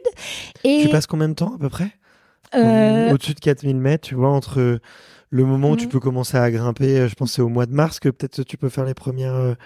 euh, non, Même- même, même avant. même avant mars, tu peux monter en altitude parce que tu Oui. peux skier. Bien Et ouais, comme je skie, euh, enfin, j'ai déjà commencé, mais pour s'acclimater, euh, ça va pas te servir si tu es acclimaté au mois de mars et tu veux faire quelque chose en juin. Mais euh, je dirais, euh, ouais, je, je passais dans les trois semaines avant euh, beaucoup de temps en, Ok. Et il faut passer au moins, je crois que c'est, je crois qu'ils disent trois heures ou quatre, quatre heures peut-être pour commencer à voir l'effet où tu encore commencé à s'adapter. Donc, il, tu peux pas juste faire une aller-retour à l'aiguille de midi, il faut y rester. ok, donc tu restes en haut. Tu fais quoi? Tu fais un casse-croûte? Tu Bah, j'allais au refuge, voir les gens au refuge de, de des cosmiques euh, et des fois dormir là-haut, euh, des choses comme ça. Mais enfin, il y a aussi la préparation du matériel, mm. parce que c'est aussi un jeu où on essaie de un peu de compter les grains, mais voir où est-ce que on peut enlever un peu de poids, parce que c'est c'est vrai que les matériels euh, peuvent être euh, lourds, mm. et, euh, et donc tout ça c'est dans des des préparations, des bricolages que tu fais avant. après, si est-ce qu'on peut rentrer un tout petit peu en détail sur le matériel Tu vois, de quoi tu as besoin? Tu m'as dit qu'il y avait un matériel obligatoire en plus de sécurité. Quels sont un peu les, choix stratégiques? Tu as parlé de crampons. Est-ce que finalement tu les prends ou pas. Euh, tu, peux, tu peux détailler un petit peu cette partie-là parce que là, on, on rentre dans les secrets de la performance et du coup, tu as piqué ma curiosité. quoi. Oui, et, en, fait, euh, ce qu'on prend avec soi en montagne est vraiment dépendant de la voie et des conditions hmm. et, et, les capacités de la personne. Mais, mais une chose que je n'avais pas encore détaillée, c'était que euh, euh, sans voir, sans regarder le Mont Blanc, il est un peu difficile à, comprendre, mais j'ai j'ai décidé de prendre une variante euh, de la de la montée de Kylian et Emily puisque eux ils sont montés donc après le refuge des grands mulets ils sont passés par le petit et le grand plateau à la mmh. montée et à la descente et en fait euh, l'avantage de cet itinéraire euh, qui rejoint en gros après les grands mulets tu montes les plateaux et euh, ensuite tu vas monter au col du dôme ça s'appelle avant de finir sur la voie normale et l'avantage de cet itinéraire c'est que c'est jamais très raide c'est hmm. pas trop pontu mais le désavantage, et c'est assez court, mais le désavantage, c'est que tu dois passer sous une grande euh, zone de serac. Donc les seracs sont des, en gros, euh, comme une falaise de glacier où il y a des grandes parties de glacier, des bouts de glace qui se détachent. Et quand je dis des bouts de glace, ça peut être la taille d'un frigo, la mmh. taille d'une voiture. C'est vraiment des très très très grands morceaux de glace qui peuvent tomber et euh, si tu es sous ça euh, enfin bonne chance oui mais, euh, mais du coup, j'avais fait, je crois que c'était au mois d'avril, une reconnaissance du parcours avec Élise Pensée. on montait au refuge à la journée pour voir quel itinéraire prendre dans la jonction. Et on a croisé un couple d'Allemandes euh, qu'on croisait à la montée. Après, nous, on s'était arrêté pour manger un peu. Ils nous ont doublés. On les a redoublés et on les a revus à la descente. Et euh, on a appris le lendemain que euh, il y avait un accident, chute de Serac euh, sur ces plateaux euh, où ce couple est décédé. Mmh. Et il y avait, je dois le dire, 40 personnes qui montaient par cet itinéraire-là. Euh, donc, euh, le fait que deux personnes sont décédées, c'est, finalement, c'est chanceux. Enfin, c'est pas de chance, mais euh, ça aurait pu être beaucoup pire. Mais toi, tu apprends ça la veille de ton départ? Non, non, non, ça c'était en avril. Ça, tu l'apprends en avril, Oui, mais donc, tu changes ton parcours. Oui, donc il y avait mon mari que je, je l'ai dit, et les guides, il, et, euh, enfin, il, il veille à, la sécurité aussi. Il a dit, mais tu es sûr que tu veux monter par là? Moi, je ne pense pas que ce soit une bonne idée.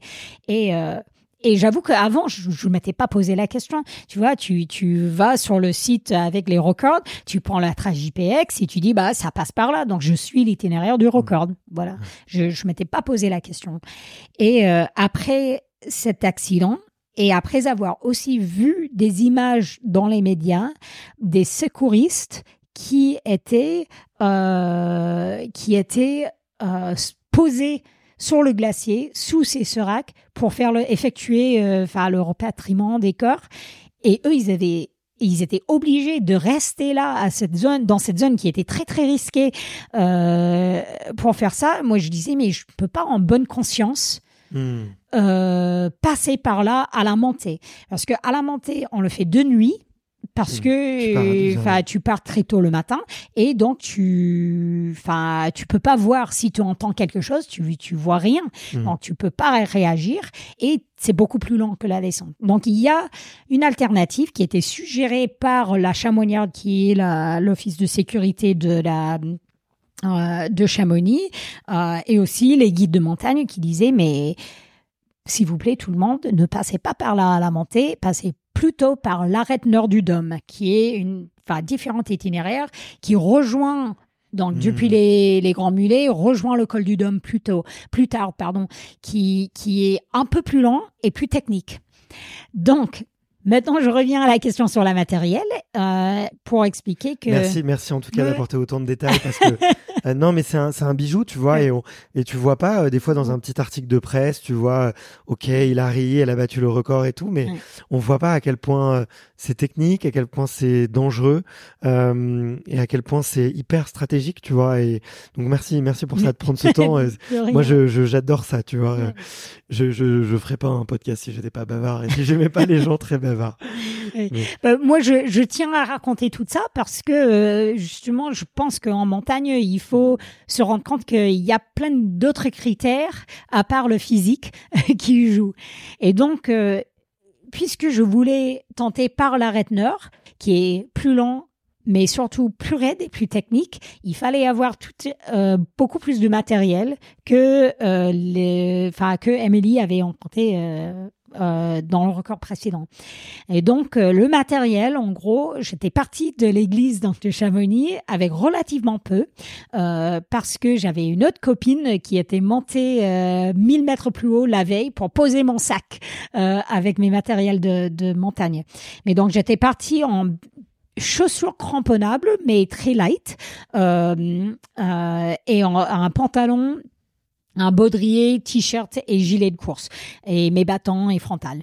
Après, j'ai rejoint mon sac 1000 mètres plus haut où j'avais tout le reste c'est-à-dire euh, encore de l'eau et de quoi manger, mais euh, euh, j'avais des crampons en acier, et ça c'est important parce que sur la glace, il faut avoir des crampons en acier en- et pas en alu euh, qui les rendent plus lourdes. Euh, j'avais des micro-crampons aussi Mhm. pour euh, quand ce n'était pas trop raide.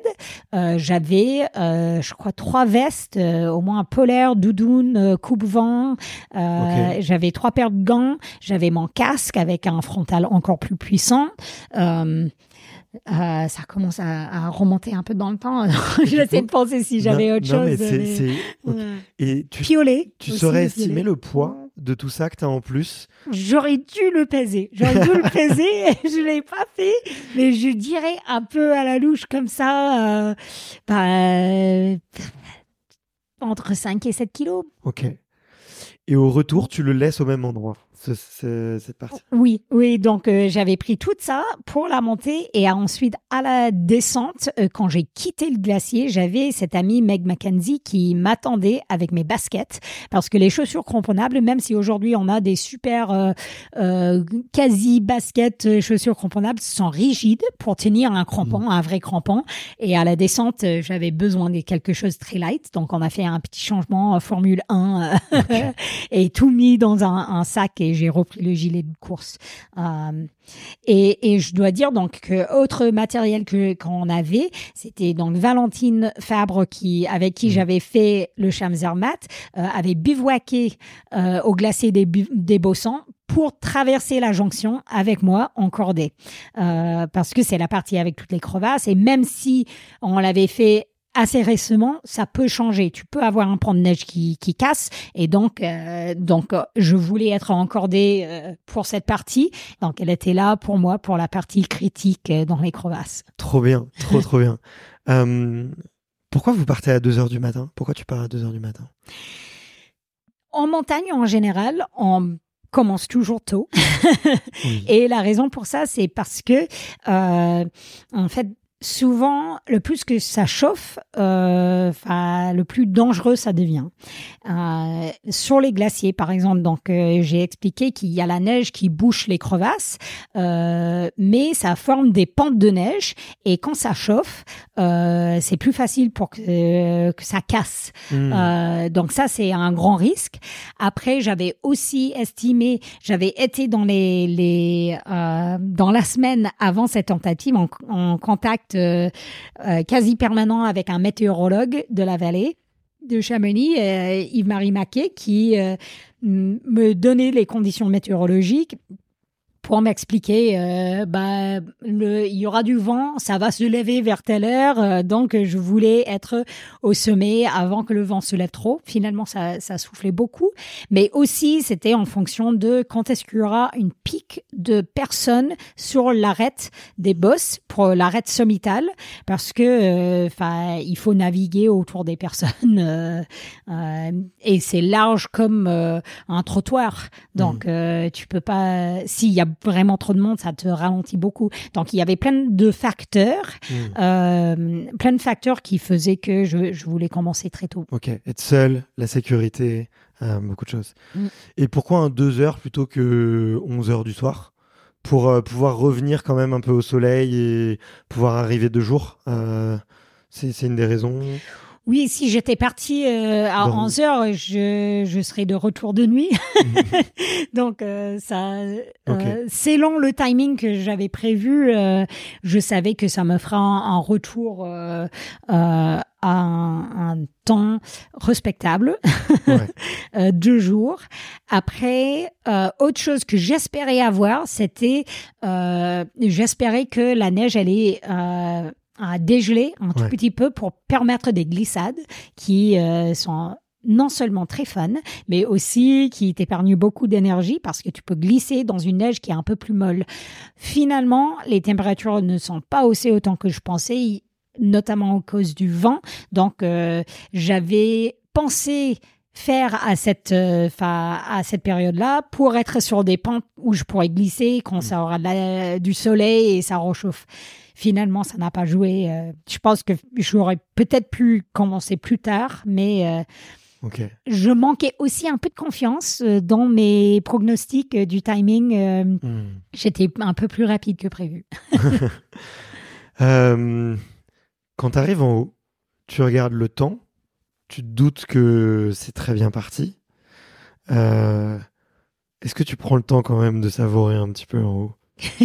Oui, oui. C'est le lever du soleil, il doit être. Euh, alors, j'ai eu le lever du soleil euh, sur l'arête nord et on hmm. a des photos euh, vraiment fabuleuses du lever du jour parce que le photographe, enfin, de pardon, le, réalisateur Sébastien Montaz était, lui, il avait dormi au refuge des Grands Mulets et et, il était là à ski toujours euh, à cette période de l'année euh, sur l'arête. Euh, et donc, il a pris des photos. Mais en montant l'arrêt des bosses, il y avait une super chose dont je m'attendais, c'était que mon mari était là avec un client sur l'arrêt des bosses. Donc j'ai pu le doubler sur l'arrêt sommitale euh, et avoir un bisou à la montée et à la descente. Donc là, c'était un moment euh, où, euh, on a pu un peu célébrer tous les deux parce qu'on on savait que j'étais un peu dans les temps. Après, en montant sur le sommet, j'ai quand même pris le temps de enfin, prendre des photos, me faire prendre en photo, enregistrer une petite vidéo avant de descendre. je savais que j'étais en avance par rapport au temps d'Emilie euh, à ce moment-là et je m'étais dit, bah, au moins, si euh, c'est l'échec total à, à, la descente, j'ai le record de montée en 5h12. ok. Oui. Ah, Donc vraiment, euh, j'étais très très heureuse, mais j'avais dit à personne, la personne, euh, c'était un guide en l'occurrence qui, qui m'a pris en photo et lui, il n'avait aucune idée que je faisais le record.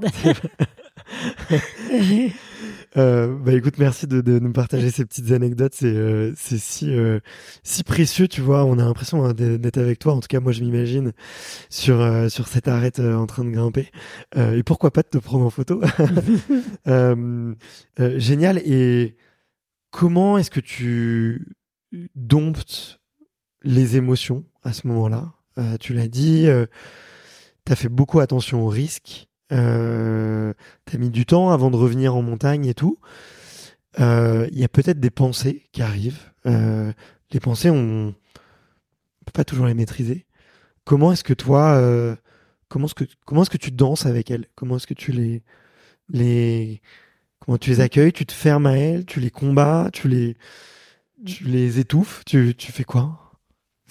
Euh, à la fin, je les laisse venir, mais avant ça, euh, je, je crois que j'essaie de réviser un peu mes émotions, toujours, toujours vers le positif. Quand je suis dans l'effort, euh, ce que j'essaie de faire toujours, c'est de me rappeler que je fais ça pour le plaisir, je fais ça pour moi, j'ai fait ça parce que j'ai envie de faire ça. Et est-ce que ce n'est pas fabuleux que mon corps en est capable? Et donc, euh, quand je commence à avoir des doutes ou à me poser des questions, des choses comme ça, j'ai un peu ces mantras que je répète euh, dans ma tête. Euh, et ça marche, ça marche vraiment pour moi.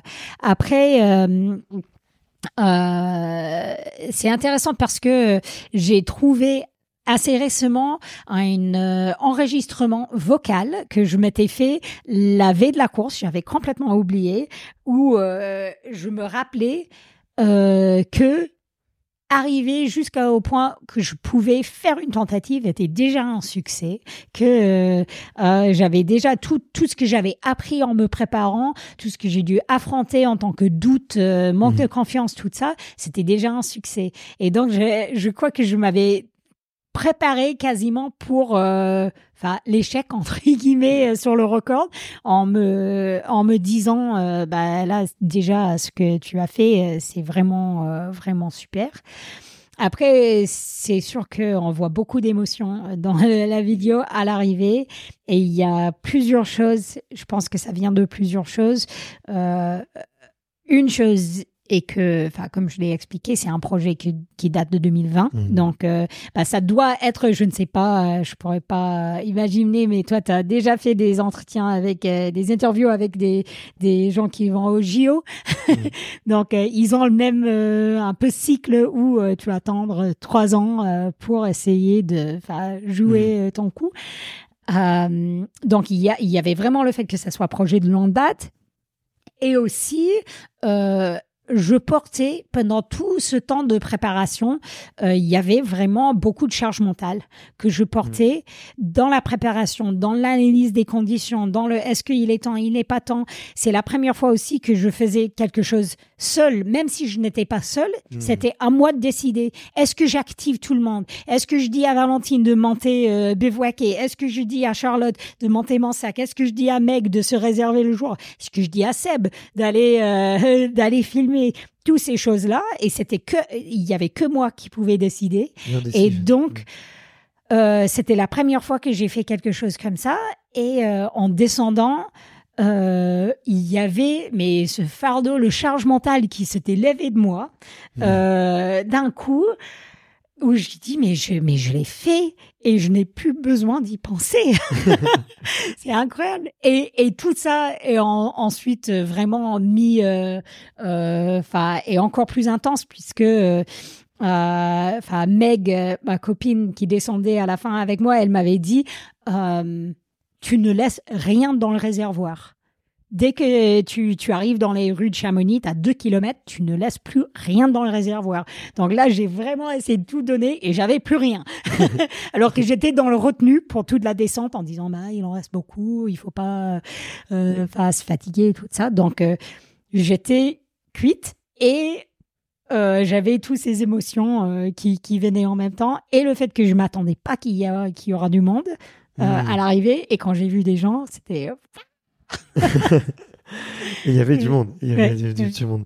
Euh, merci de nous partager tout ça. Et effectivement, euh, souvent le plaisir, euh, tu vois, il y a une phrase qui dit que le plus beau, souvent, c'est le chemin et c'est pas forcément la ligne d'arrivée. Mm. Et que cette phrase, elle veut dire aussi que plus le chemin il est long, plus l'attente est longue, plus l'émotion va être aussi euh, intense à l'arrivée. Et je pense que ça se voyait dans les images. Et je comprends maintenant en fait que si ce projet-là, ça faisait trois ans qu'il qui germait dans ta tête et que tu devais sûrement y penser tout le temps. euh, euh, bah forcément, quand ça te libère, c'est c'est une explosion de, de joie, quoi. Et, Et si je peux ajouter une dernière chose, c'est que bah avec mon mari Brad, on a choisi de venir vivre ici, de nous installer ici et de de d'appeler ça home, tu vois, et de faire quelque chose. Bah tu peux pas être plus central à Chamonix que l'église, mais de faire quelque chose euh, quasiment euh, de marquer mon nom euh, à Chamonix, de dire bah là c'est c'est chez moi et j'ai fait ce truc chez moi. Ça c'était très fort pour moi aussi, un peu euh, enfin dire cette vallée d'adoption. Enfin je me sens encore plus connectée avec avec elle et Ouais. ça c'était cool. et ça fait du sens en plus que les, les Français et encore plus les Savoyards, euh, on met du temps un peu avant de s'ouvrir et avant d'être euh, copains. Alors, euh, j'ai tendance à croire, mais peut-être que je me trompe, c'est toujours difficile de d'aborder ces biais cu- culturels, mais j'ai tendance à croire que on est peut-être un peu plus fermé au début et après plus ouvert, et que dans la mentalité américaine, ça peut être un peu plus l'inverse. Souvent très ouvert au début et puis Oui, Euh, non, tout à fait. peut-être euh, moins deep euh, at the end, tu vois. Mm. Euh, donc ça fait encore plus euh, de, de sens, je peux comprendre. Euh, Je dois dire que il est temps. Je, je me suis rendu compte que je dois descendre bientôt. Eh bien, on va, Ouais, on va, on va, on va, on va concrétiser. Désolée, c'est vrai que je suis Mais très bavarde. Trop, trop bien. C'est, super bien. On a parlé un peu de peur, on a parlé de record, on a parlé de d'engagement, on, on a parlé de beaucoup de choses. Tu nous as vraiment plongé. On a eu toutes les émotions. On a eu la température, la lumière. On a eu le, danger, euh, euh, les odeurs. Bah, c'est cette odeur de glacier, de, cailloux qu'on peut imaginer. Euh, donc merci infiniment. Il y a des petites questions que j'aime bien poser, que j'aime bien poser avant la fin. C'est un peu personal development, tu vois. Et il y en a une, c'est est-ce qu'il y a quelque chose que tu fais toujours les deux premières heures de ta journée? Hmm. bon, c'est pas très euh, euh, professional, personal development, mais je fais toujours euh, mon petit Wordle, euh, un petit jeu, parce que je fais tous les matins, parce qu'on partage les résultats avec mon père et mon frère. Et c'est euh, un- une connexion que je maintiens, même si c'est assez anodin. euh, Enfin, c'est une connexion que je garde un peu avec ma famille aux États-Unis. Et je pense que ça, c'est euh, c'est quelque chose que je garde. Mais c'est hyper, euh, c'est beaucoup de développement. Euh, tu de maintenir cette connection et tu vois, moi je pourrais te parler de mon fils, c'est un truc que je vais faire tout le temps parce que c'est important, mais et c'est aussi en lien avec la famille. Donc je vois tout à fait. Qu'est-ce que tu voudrais que tes meilleurs amis disent de toi plus tard? Je pense que ce que j'aimerais serait que les amis disent que j'ai toujours su garder le cap. J'ai su garder le cap. Ok. Oui, et, et euh, d'être dirigé euh, par mes valeurs et, euh, et vraiment garder le cap et ne pas être trop impacté par les opinions ou les, enfin les, les, les choses externes. Ok. L'avant-dernière question que je pose, c'est de savoir, est-ce qu'il y a un conseil qu'on t'a donné, peut-être un peu sur le tard, euh, que tu as appliqué, qui a eu beaucoup d'effets sur toi, et dont on pourrait dire que tu aurais eu envie de le recevoir plus tôt. Ou un conseil, tu vois, qui est particulièrement précieux, un mantra que tu aurais envie de nous partager. J'ai déjà fait référence à ces mantras que je répète euh, dans Mhm. ma tête. Et je pense que euh, pour moi ça c'est quelque chose euh, que j'aime toujours garder avec moi, c'est l'idée que euh, on peut en gros jusqu'à un certain point bien sûr, mais euh, euh, créer euh, les conditions favorables. Euh, parce qu'il y a beaucoup, beaucoup de choses qui se passent euh, in- intérieurement et euh, on a une capacité, des fois en répétant des choses positives, on peut vraiment changer et faire évoluer les conditions euh, des réussites. Et ça peut être sportif, mais ça peut aussi être euh, enfin dans tous les différentes choses qu'on essaie de faire. Donc moi, je pense que ça, c'est quelque chose que j'ai vraiment intériorisé, euh, que euh, on, on répète euh, bah, enfin, je, je peux faire ça. Et, et on essaie de toujours être grateful, enfin, reconnaissant de, de nous-mêmes. Ok. Et eh ben écoute, c'est un, un, super tips et c'est une très très bonne routine euh, que je pratique euh, aussi. Euh, euh, la vraie avant-dernière question, c'est est-ce qu'il y a un film ou un livre que tu recommandes beaucoup autour, autour de toi? Euh, Si tu pouvais l'offrir à la terre entière d'ailleurs.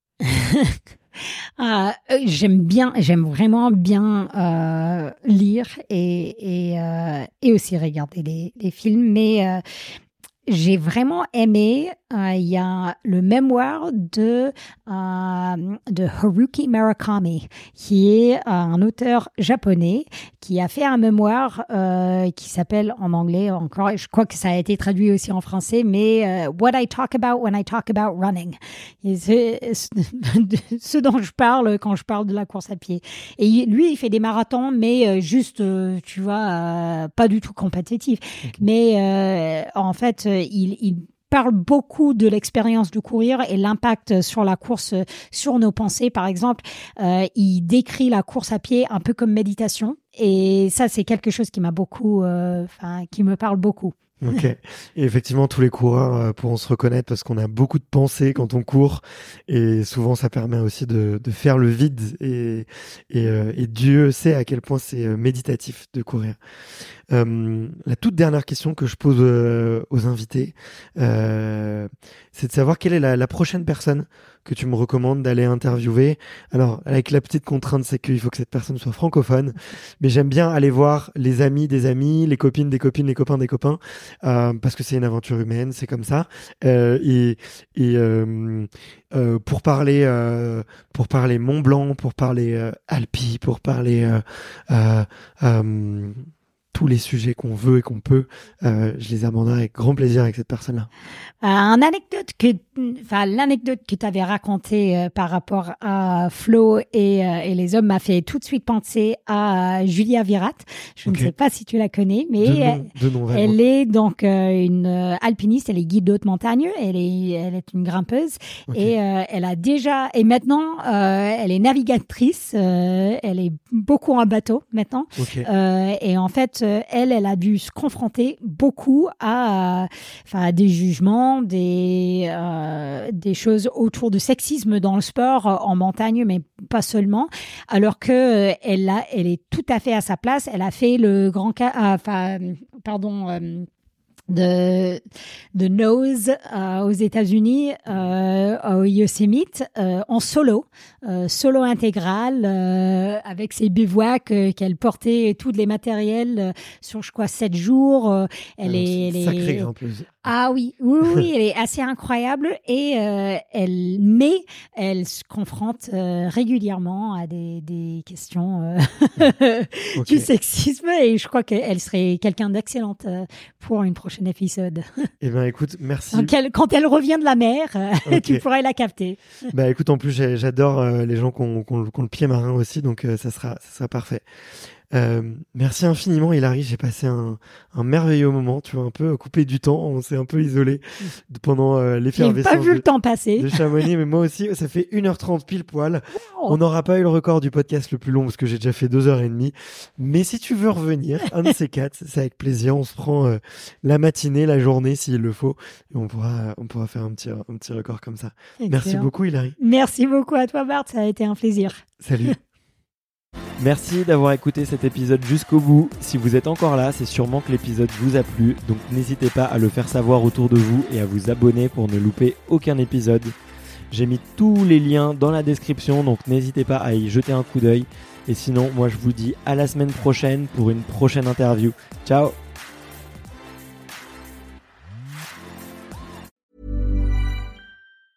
Mom deserves the best, and there's no better place to shop for Mother's Day than Whole Foods Market. They're your destination for unbeatable savings, from premium gifts to show-stopping flowers and irresistible desserts. Start by saving 33% with Prime on all body care and candles. Then get a 15-stem bunch of tulips for just $9.99 each with Prime. Round out Mom's menu with festive rosé, irresistible berry chantilly cake, and more special treats. Come celebrate Mother's Day at Whole Foods Market.